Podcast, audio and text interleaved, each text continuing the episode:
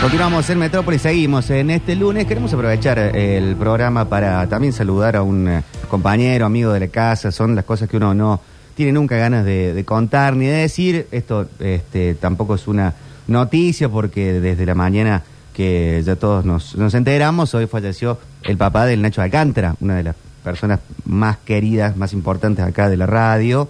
Eh, así que le queremos mandar un abrazo, un saludo enorme, grande, informar también que el velatorio para el papá del Nacho se va a estar dando en Avenida Madrid 2383 hoy desde las 17 horas hasta las 24. Así que un saludo enorme para él, para toda su familia eh, y que en paz descanse su papá.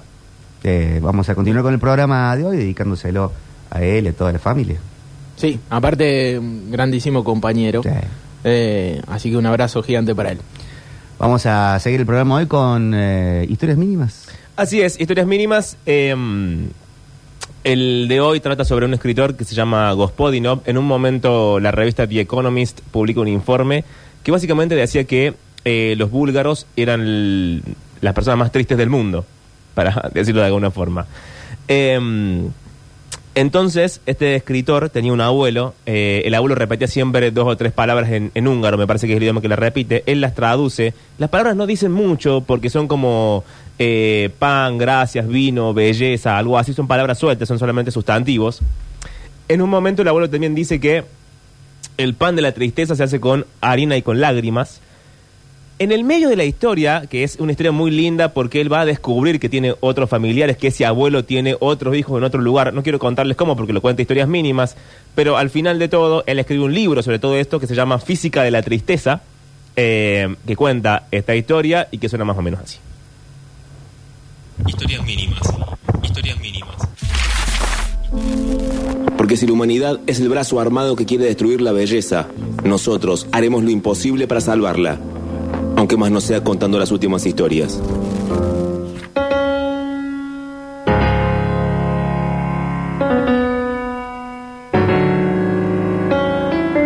Cuando la revista The Economist publicó hace unos años un lapidario informe sobre la Bulgaria poscomunista, caracterizó a los búlgaros como la gente más triste del mundo. Medio siglo antes, cuando el escritor Georgi Gospodinov era niño en la Bulgaria socialista, su abuelo recitaba invariablemente, antes de cada comida, unas palabras sueltas en húngaro, que atesoraba como si fueran piezas de plata. Nadie en la familia sabía húngaro, pero el pequeño Gospodinov las grabó en su mente como se nos graban ciertas cosas de la infancia. Las palabras significaban hola, pan, vino, gracias, belleza, buen viaje. El abuelo las había aprendido cuando peleó en la Segunda Guerra, pero nunca hablaba con nadie de esa experiencia porque su regreso de la guerra había sido traumático.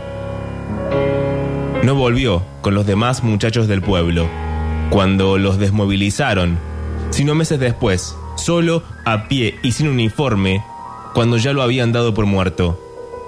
La familia llevó a las flamantes autoridades y allí sometieron a interrogatorio al resucitado. Pero él solo dijo que no podía recordar cómo había vuelto, y su aspecto era tan triste que nadie se atrevió a preguntar, porque todos en el pueblo sabían lo que le había sucedido en la infancia. Cuando el abuelo de Gospodinov era niño, su madre había quedado viuda y pobre, con seis hijas mujeres y el abuelo, que era el hijo menor. En lo peor del invierno, la madre cargó en el carro las últimas bolsas de trigo que le quedaban y partió con su prole al molino para cambiarlas por harina. En el molino, el abuelo quiso ayudar a descargar, pero la madre le dijo que esperara adentro para no tomar frío. El niño se echó sobre las bolsas de harina y se durmió. Cuando despertó, el carro ya no estaba afuera. Recién a mitad de camino, las hermanas repararon en su ausencia, al parar para que descansara el burro. Miraron con espanto a la madre y vieron que ella dudaba. Y cuando abrió la boca no les dijo, volvamos, ni ordenó a ninguna que fuera a buscarlo. Simplemente dijo, quizás tenga una vida mejor. Si creen que no, alguna debería ir a traerlo. La hermana mayor saltó del carro y corrió en la nieve, hasta encontrar a su hermanito, caminando a ciegas con el viento, sin abrigo, con los labios morados. Nunca le contaron lo que había dicho la madre, pero todo el pueblo lo sabía.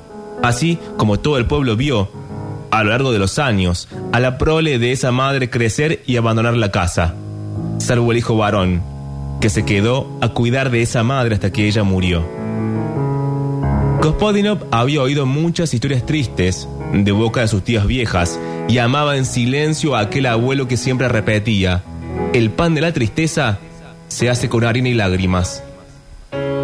Por ser el nieto mayor, Gospodinov llevaba el nombre del abuelo y además era, según las tías, la viva imagen de él cuando era niño. En enero de 1995, cuando Gospodinov tenía 27 años, el abuelo tuvo un aneurisma que lo dejó postrado y sin habla. La familia se reunió en la casa esperando el desenlace. El nieto mayor le hacía compañía junto a la cama cuando el abuelo le pidió con señas que abriera un cajón del ropero y el papel del diario clavado con chinchetas en el fondo. Gospodinov apartó el papel del diario y encontró debajo una hoja de cuaderno amarillenta, doblada en cuatro. Cuando se la atendió al abuelo, él no la tomó, sino que le apretó las manos sin decir una palabra, con el papel adentro, y las mantuvo apretadas hasta que cerró los ojos y ya no los volvió a abrir. Cinco meses después, el joven Gospodinov viaja a Hungría. Ha convencido a su jefe en el diario de ir a hacer una nota sobre los cementerios de soldados búlgaros caídos en la Segunda Guerra. El más grande de esos cementerios está en Arcani. Arcani no parece haber cambiado mucho desde 1944. Gospodinov averigua por señas dónde queda el cementerio, pero prefiere pasar antes por una dirección, la que figura en un viejo papel arrugado y amarillento, doblado en cuatro, que trae en el bolsillo.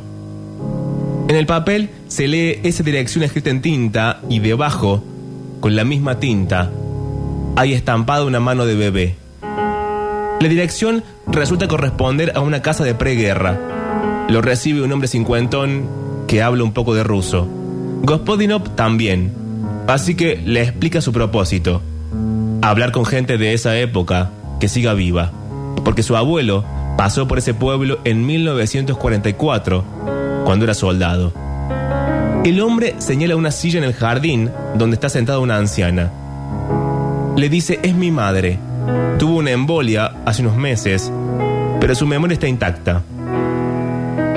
Se acercan hasta ella y el hijo le explica a la madre quién es el visitante. Gospodinov alcanza a entender la palabra Bulgaria en las frases en húngaro. Recién entonces, la anciana mira por primera vez al visitante. El hijo va a traerte. La madre y Gospodinov se quedan solos. Hay casi 60 años de diferencia entre ambos, pero la mujer lo mira con una intensidad estremecedora. Muchas veces le han dicho en la familia que es la viva imagen de su abuelo joven, pero esta es la primera vez que Gospodinov lo siente de verdad. Por un instante, logra ver la belleza luminosa de una muchacha en el rostro arrugado que tiene enfrente. Está a punto de tenderle el papel arrugado que lleva en el bolsillo cuando la anciana le toma las manos con fuerza y recita unas palabras sueltas que, para sorpresa de Gospodinov, son en búlgaro. La anciana dice hola, dice gracias, dice pan, dice vino, dice belleza, dice buen viaje. El hijo llega en ese momento con el té. La anciana suelta las manos del visitante y es como si se apagara. Acepta mecánicamente la taza que le ofrece el hijo, pero no participa de la precaria conversación. Gospodinov intenta en vano buscar su mirada. Finalmente se levanta para irse y el hijo lo acompaña hasta la calle. En el trayecto se excusa por el estado de su madre y le pregunta a Gospodinov si su abuelo sigue vivo. Gospodinov contesta que murió en enero. El hijo dice que su madre tuvo la embolia en enero y le tiende la mano para despedirse. Gospodinov se va caminando, desdobla el papel amarillento, mira la dirección escrita a mano y la manito del bebé estampado debajo, pensando que es la misma mano que acaba de estrechar 50 años después. Pero, como Gospodinov es búlgaro, no nos dice más nada. Hasta que The Economist publica su informe sobre Bulgaria y él se sienta a escribir un libro llamado Física de la Tristeza. El libro se traduce a varios idiomas. Cuando Gospodinov recibe los ejemplares de la traducción al húngaro, envía uno por correo certificado a una dirección en Arcani. Antes de cerrar el paquete, pone entre las páginas del libro un papel amarillento doblado en cuatro, que todavía conserva. Recién entonces parte hacia el correo con el andar cansino y estoico que heredó de su abuelo. Y ustedes ya saben qué porción de tristeza esconde el amor de su vida.